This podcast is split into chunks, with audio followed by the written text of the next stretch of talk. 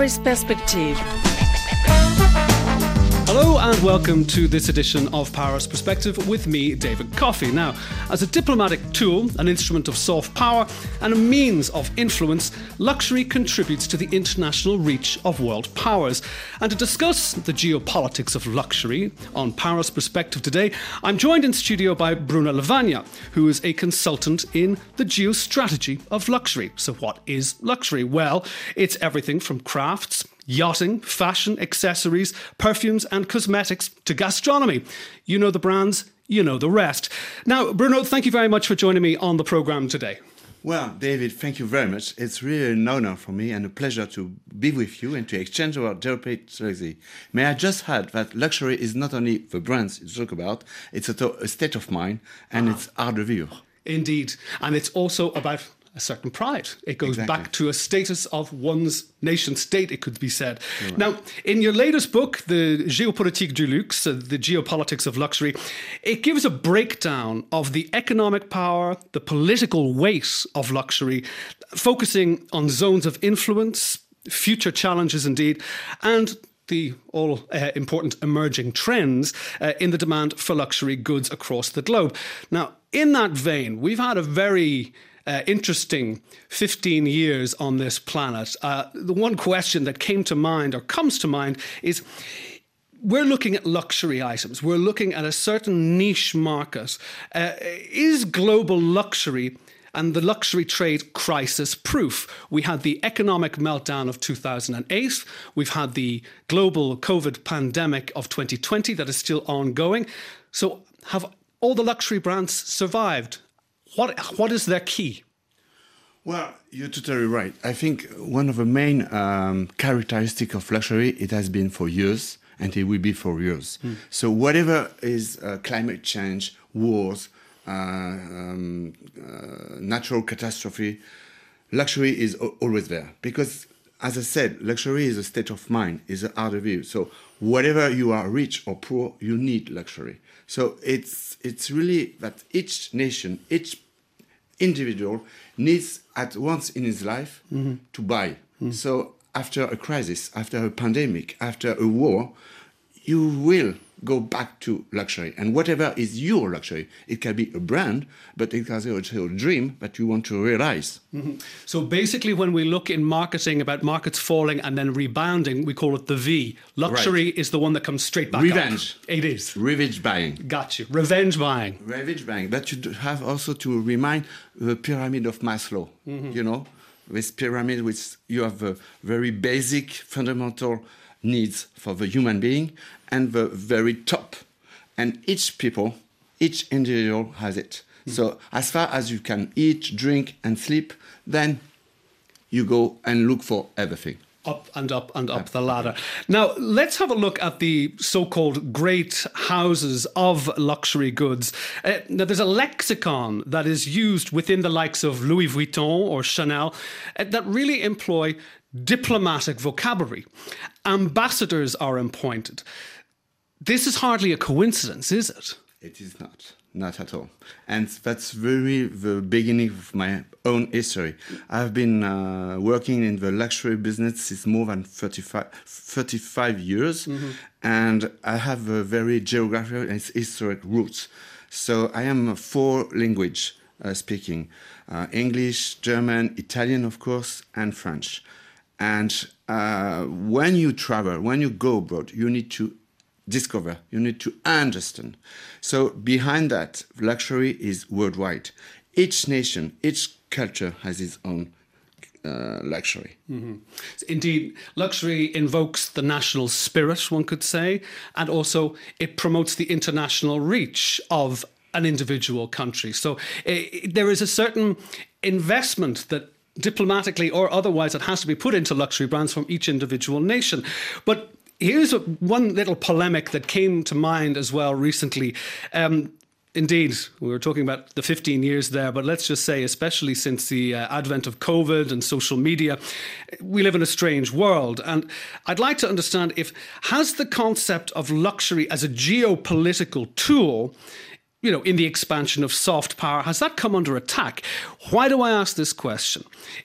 When Russia rejected champagne as a luxury product to promote the purchase of the Russian uh, Champanskoye, uh, which is basically a cheaper sparkling wine, champagne producers who are very proud of their brand, which is a protected UNESCO brand, what happened there? Was that Vladimir Putin just trying to pull wow. the carpet from underneath uh, French champagne producers? Again, you would think uh, we have to come back individual habits and roots. Each people, each individual, each country has its own uh, honor and mm. patriotism and nationalism. So, of course, we all know champagne because it's the most famous art de vivre à la française, mm-hmm. and all nations, all people, when they get married, when they have a uh, big event, anniversary, they want to drink champagne. But each nation has its own very luxury drink. So it's normal to, that to hear from Russia, tomorrow maybe from China, from India, that they have their own champagne. Look at the Americans, they say that we have our own champagne. And regarding this champagne war, I would say, mm-hmm. which is very failing. I am coming from the fragrance also industry. And you may uh, have heard about the very famous champagne perfumes from Yves Saint Laurent at the very beginning. And even on the French market, mm-hmm. it's very national, very patriotic. The champagne wines uh, succeed in forgetting and cancel the champagne perfume, which has to be called Y S L. Ah. So champagne is one of these amazing words which everybody is dreaming of.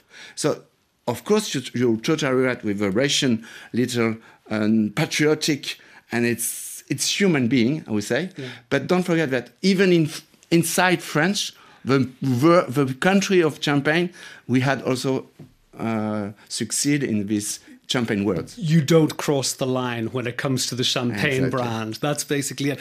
But the, the interesting thing, I mean, me coming from Ireland, I mean, we're always very proud of our whiskies. But then, of course, you have Japan, Japan, you have China now creating the whiskey because the market is there. So it's uh, it's interesting. It is. And don't forget, sorry to interrupt no you, but uh, one of the best uh, in luxury is um, Coco Chanel, who said, I'm very honored to be copied, to be...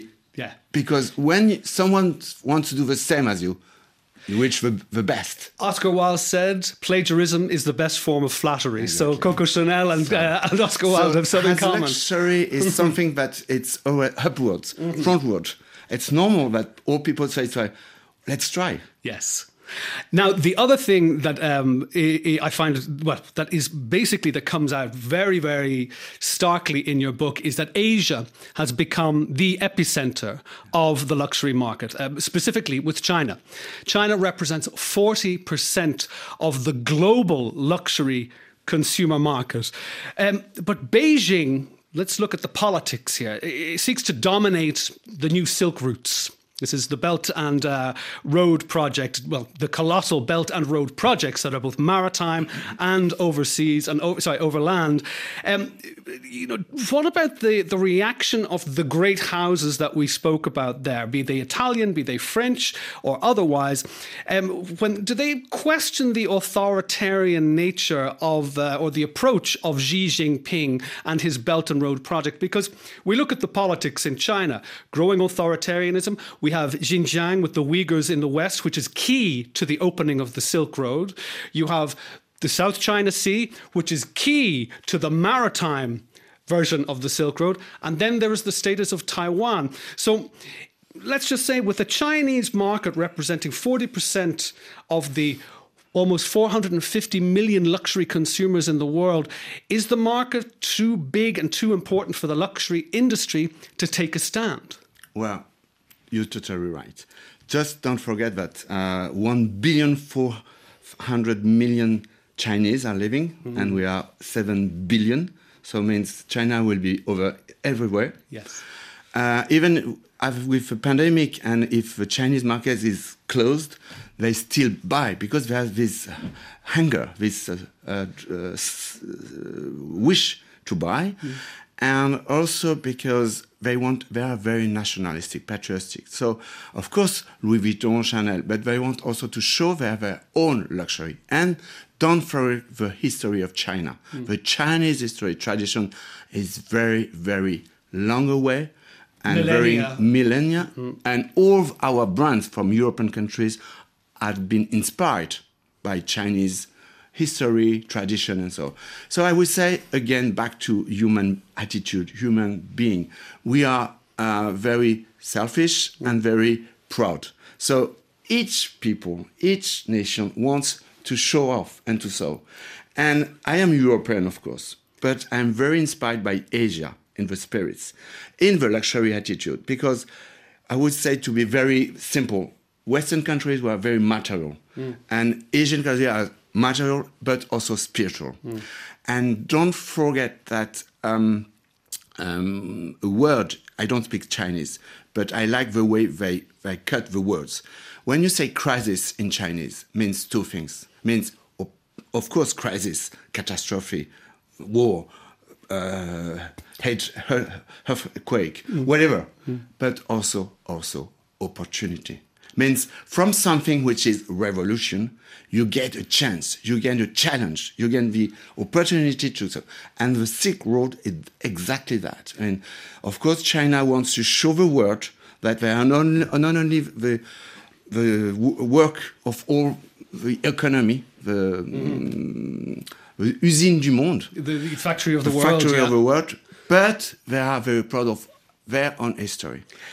Indeed, in your chapter, when it deals with China, it, it's not about inventing, it's all reinventing. It's everything is in brackets of re, because you, you do really genuflect to the fact that Chinese culture, even though it's gone through many shapes and forms, it dates back millennia at this stage. Um, now, let's, however, move away from China and back, well, here in France, uh, you know, uh, France remains the country the, of luxury, the leader in luxury brands, accounting for six out of the top ten luxury brands or luxury houses uh, in the market these days. You've got Louis Vuitton sitting in pole position at the top, valued, now this is going uh, to twenty nineteen prices, at forty-seven point two billion euros. And then followed closely behind by Chanel at thirty-seven billion euros, according to twenty-nine. Which is not on the stock market. Which is, so this is just, this is just their pot incredible. of cash. And then when you think of one of the most iconic brands, like Italy's Prada, it's number ten with a measly three point five billion. Now, of course, this is all relative, but when you think of Louis Vuitton... L V M H. The yeah, whole group. The whole group, exactly, the whole group. Because Dior, Guerlain, uh, Champagne. Champagne, you name it. And then, of course, you've got um, L V M H, you Caring, the Caring L'Oréal, group. L'Oréal, Hermès. Now, again, you, I'm, this is not knocking Prada, it's not knocking their marketing team, but why has the French touch resonated across the globe? What is it that France has given that the other countries haven't punched? Well, uh, I really appreciate all these very accurate questions. Um, when I was asked by uh, Errol to write Geopolitics of Luxury... This is because, the publisher, yeah. yeah mm-hmm. Because I'm not a, a writer, I'm a, a marketing man, a consultant, as you said. So, but I was convinced of many, many um, ideas. Mm. And uh, one is uh, luxury is participating to the geopolitics. But furthermore, mm. luxury has uh, been very successful thanks to geopolitics. Mm-hmm. And come back to the French history. We, we will talk about Comité Colbert, Louis the Fifth, and so on and so on. So the French history is so strong, so powerful, that to be, again, to be very proud of the French identity, the French government years ago promote the savoir-faire, the talent mm. in different areas, architecture, mm. Chateau de Versailles, Louvre, the way of eating, gourmet, yes. champagne, drinking, so everything. And it has been so successful, inspired also by Asia, by Americas, by Africa. Yeah. It's not only French, it was just the power of French government to be inspired and to make their own identity. So it can all go back basically to the Sun King Louis the Fourteenth himself, one can say, because Colbert was his financial string puller. Exactly. So just indeed... And just to come back, when sure. you, you ask me, how come that uh, luxury brands are talking about embassy? Mm. I have been working for many brands, as you may know, uh, such as Giorgio Armani, uh, for Ralph Lauren, Lancôme. Of course, I launched also the French, the fragrance of Salvatore Ferragamo. Mm. And each... we're talking about, you are the ambassador of Giorgio Armani, of Ralph Lauren. And I was like, no, I'm not ambassador. I'm just Bruna Lavagna, very learning my job. Yeah. But the luxury brands have very well interpreted and integrated mm. the diplomatic words mm. and attitude. So it's true. Look at also Rocher sure. chocolate. Yeah. This, because diplomacy is the best. When you are welcoming someone in France, today, uh, Kamala Harris, so uh, yesterday in Glasgow, all the British so and the royal family, yeah. each country is so proud to, to host the people with the best they have that luxury comes behind.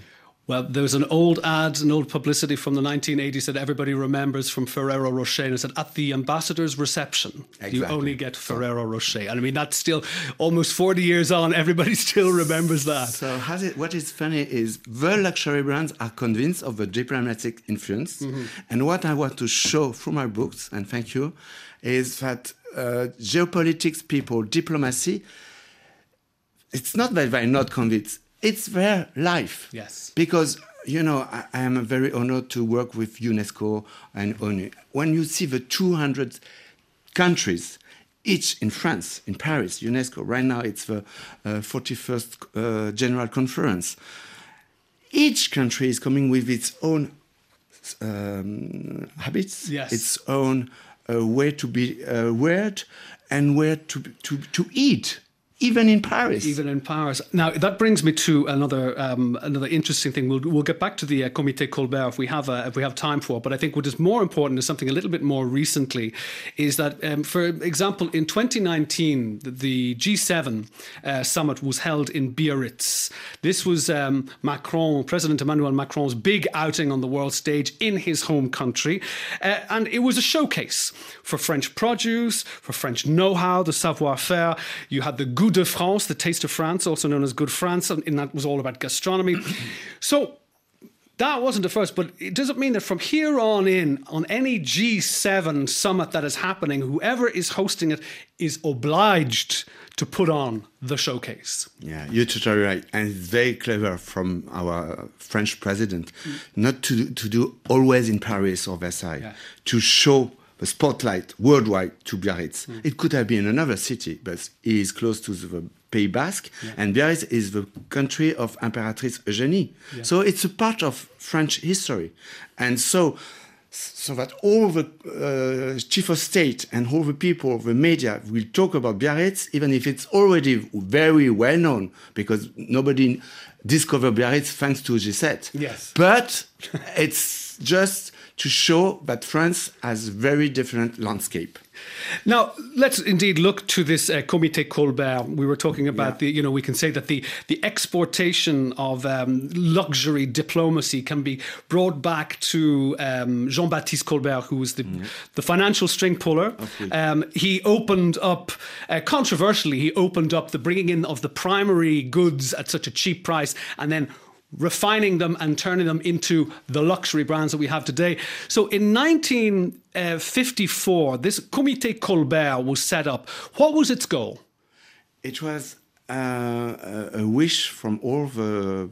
Well, it would be better to interview themselves. Yeah. But what but I is this, was this a post-war reaction to say we have to get France back no, up? No, I, I won't say it's, it's a post-war reaction. It's a, a wish and, and a, a reality. Because luxury is worldwide, mm. it's it's for everybody. So it's a wish to be uh, stronger together, mm-hmm. really. Mm-hmm. Um, and uh, of course, you you can tell me, but the Italians are very strong and they are less uh, convinced like Comité Colbert. They are Moda and different institutional luxury Italian brands. So come back to Colbert, is the wish of the main French luxury brands to, to work together. because each has its own identity, D N A. But Chanel, Louis Vuitton, Dior, which we are talking over Maine, but there are thousands of us. The, I work a lot with Grands Ateliers de France, mm-hmm. Maître d'Art. Mm-hmm. So we have been inspired by Trésor Vivant du Japon. Yeah, the living and, treasure of Japan. Exactly, yeah, yeah. Which is a combine of industry and culture. Mm. And when you are Maître d'Art, you are not forever. You are always to re, uh, retrain. And to say, trying. I will save my talent, transmit it, and I want to to educate, to form. It's so, almost like a guild system, one could exactly. say, about training and training exactly. and training and keeping, making sure that you're on top of your game mm-hmm. as a master. So the strength of Colbert is very powerful because, as you, you talk about the Goût de France, Alain Ducasse, mm-hmm. with Laurent Fabius as a foreign minister, mm-hmm. it's very clever. Goût, good. Huh? Mm-hmm. the, The, the play on words. The play on words. Yeah. And, and of which there are plenty in your book, indeed. Exactly. Every chapter. Well, well, because gourmet is the best. Yes. Everybody is like champagne, we said, but also to have caviar mm-hmm. or, or foie gras or whatever. Anyway, so um, it's very important to, to travel together. Mm. And uh, just before the pandemic, I was invited by Louvre Abu Dhabi because they have a ten thousand years about luxury. Mm. And the, the exhibition was done by Comité Colbert, by Musée Art Décoratif, because the history of Louvre Abu Dhabi is also a part of, to show the world mm. that Louvre is one of the mythic international museums, more than ten million visitors a year. Mm. And the Emirates wanted this name, this brand. It's Louvre because it's branding. Exactly. So it's luxury culture branding. In, in their home country. And we were clever enough, French and Emirates, and they are celebrating the fiftieth anniversaries of their own in- independence t- to show the world that also in the Middle East, this strategic hub, Dubai, Abu Dhabi, there are luxury roots and history. So, and and French was there, but not only. So it's very interesting. This indeed brings me to my next question, and indeed it goes back to, uh, let's say, the independence, the post-colonialism of uh, um, countries such as, well, let's look at India being a curious um, point uh, in reference. I mean, the Indian market, uh, when it comes to luxury, of course, India has got centuries and centuries of opulence and decadence and we richness behind us, and then, and exactly, but it's it's remained an enigma. Um, you know, when it comes to the export of luxury goods, even though the great houses here in France and in Europe have taken a lot from India, from their fabrics, Fabrium, perfumes, tissue. Textures, and all of that. So um, what is it with India? It's a hard nut to crack. Do people prefer to buy their own luxury from within? Well, again, back to individual and nation and yeah. history of India. Uh, it's a, one of the biggest Commonwealth countries since the independence. The, the Indian history has always been very strong. Mm. It's uh, one of the most powerful democratic uh, nation, and India is is a mosaic yeah. of countries, of people. So they have their own history, their own roots. It's totally different if you're in Maharaja, in uh, um, Kerala, or wherever, New Delhi or yeah. Bombay, totally okay. different. So mm-hmm. there are more than one billion again. Yeah. So somewhere they don't need the Western luxury brands. Yeah. But they like because they know and they see. And Guerlain, and so many different in the fragrance area, in the tissue, textile, have been inspired of the, the, the wonderful uh, history of India. So they, they're just laughing at and proud of and show that they have their own luxury. Mm-hmm. But you know, India is not only in the luxury business, but very selfish and nationalistic, or also in the movies. Yes, of course, it's got its own Bollywood, Bombay, it's got its Hollywood, own... Sure. Bollywood, and so on. Yeah. So, I mean, India, of course, like China, we talked before, it's one more than one billion people. They don't, yes, they care because there are a lot in London and Europe. They have a massive diaspora, of course. Yeah. But they are very proud, very authentic, and they have all what they need. So behind that, just to, we came back to geopolitics. Mm-hmm. It's hard for a luxury brand to enter and to settle. You need to have an Indian partner. You can't have your own boutique, and the boutique is in a hotel, resorts. So it's good because in hotel resorts, you have the captive customers, the so people who won't buy. But we, are, we have to transfer our idea to be like an Avenue Montaigne or Faubourg Saint-Honoré. It will be in the big hotels. Yeah. So we just had to adapt. And what is very interesting by luxury, it's the capacity of the people managing the luxury to adapt mm. and to look forward and to be ahead. It's almost like India is keeping uh, a lid on uh, the uh, you know globalization of branding and high streets, and you know the brands like Zara and uh, Occitane and all of these things that you see everywhere around the globe. They're saying no, no, no, we're going to back off there. But again, it's a hard nut to crack because you've got one point two billion people. fifty percent of them are under the age of thirty. So I think you've got people like Coco Chanel who are hoping that once their father, their billionaire father, passes their uh, their empire over to them, that they might be able to go out there. And the other thing as well is and buy something as dull as Coco Chanel, because it's classic, it's sober, it's it's not Indian or flamboyant at all. And a lot of Indian people I've said who come to Europe, they go, how can you live here? It's so grey. It's so it's so monotone, you know. Come to India, it's full of colours. And again, great festivals such as Holi, the, the Festival of Colour, are now an annual event here in Paris. So there's a whole switching and over between the two countries that is uh, quite a paradox, but it's interesting. But indeed, sticking with the theme briefly, uh, we're running out of time um, here, Bruno. But in your book, uh, you mention um, the great African awakening um, that's along the lines of that Africa today is like what China was like back in the late well, back in the nineteen eighties, one can say. So this is an economics question, but also a geopolitical question. Are you saying in the book that until African states can develop more purchasing power, that can um, that can help an emerging middle class, that luxury in Africa will only be within the elite in African countries? I'm not totally right. Um...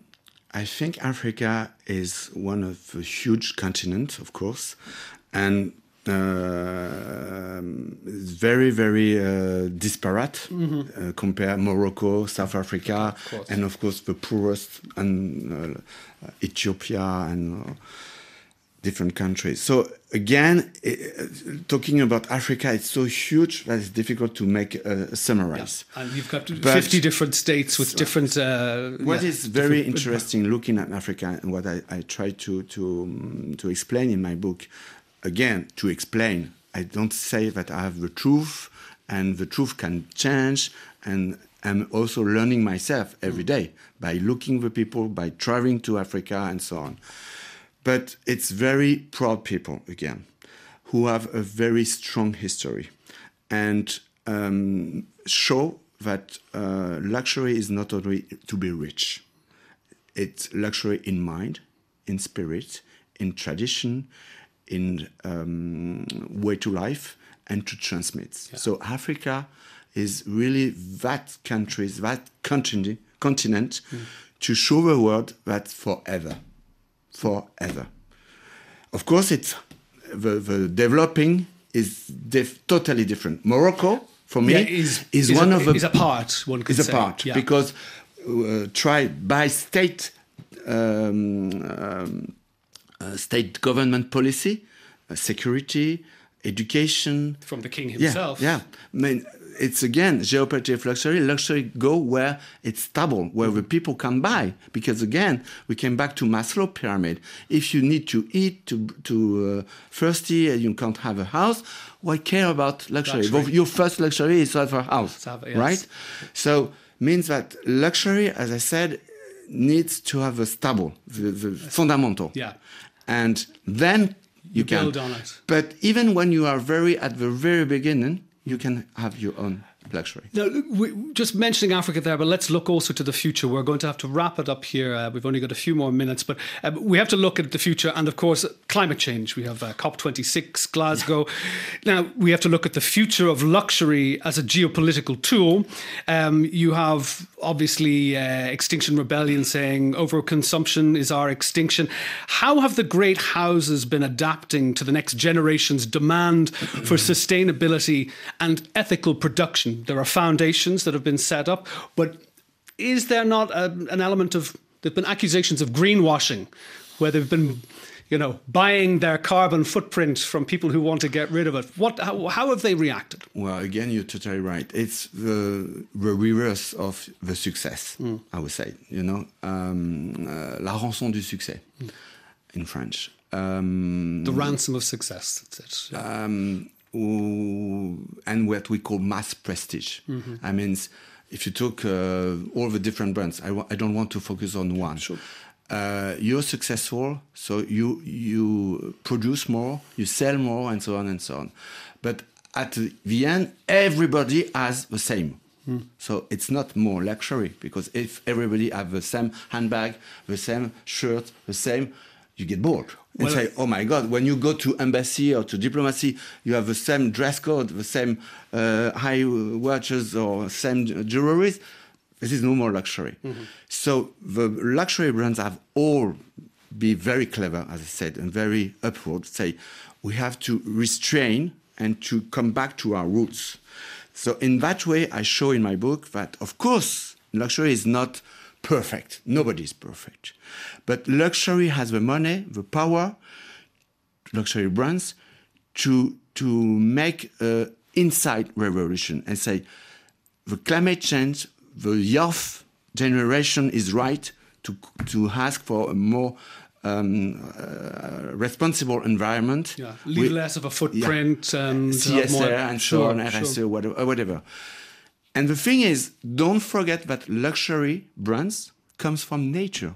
Mm. When Maître d'Art, it's transforming wood or clothes or fragrance and so on. So back to nature, just to to make the nature more beautiful. So giving back to make sure that the environmental impact of the brands and what they are using to create their brands will exactly. be then reinvested. And look at the vintage recycle sure. effect. Mm.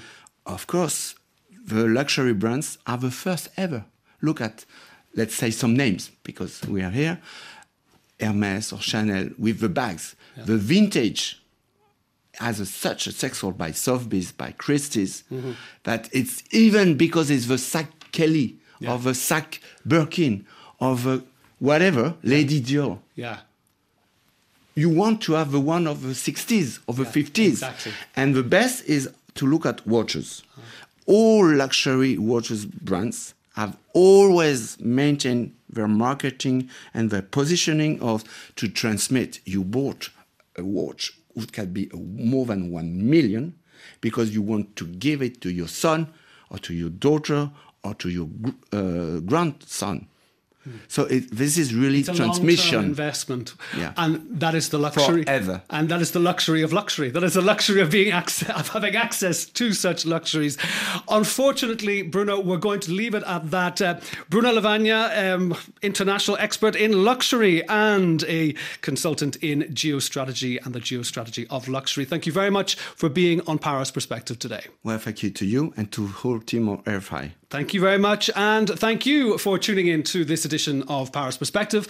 We'll be back in two weeks' time.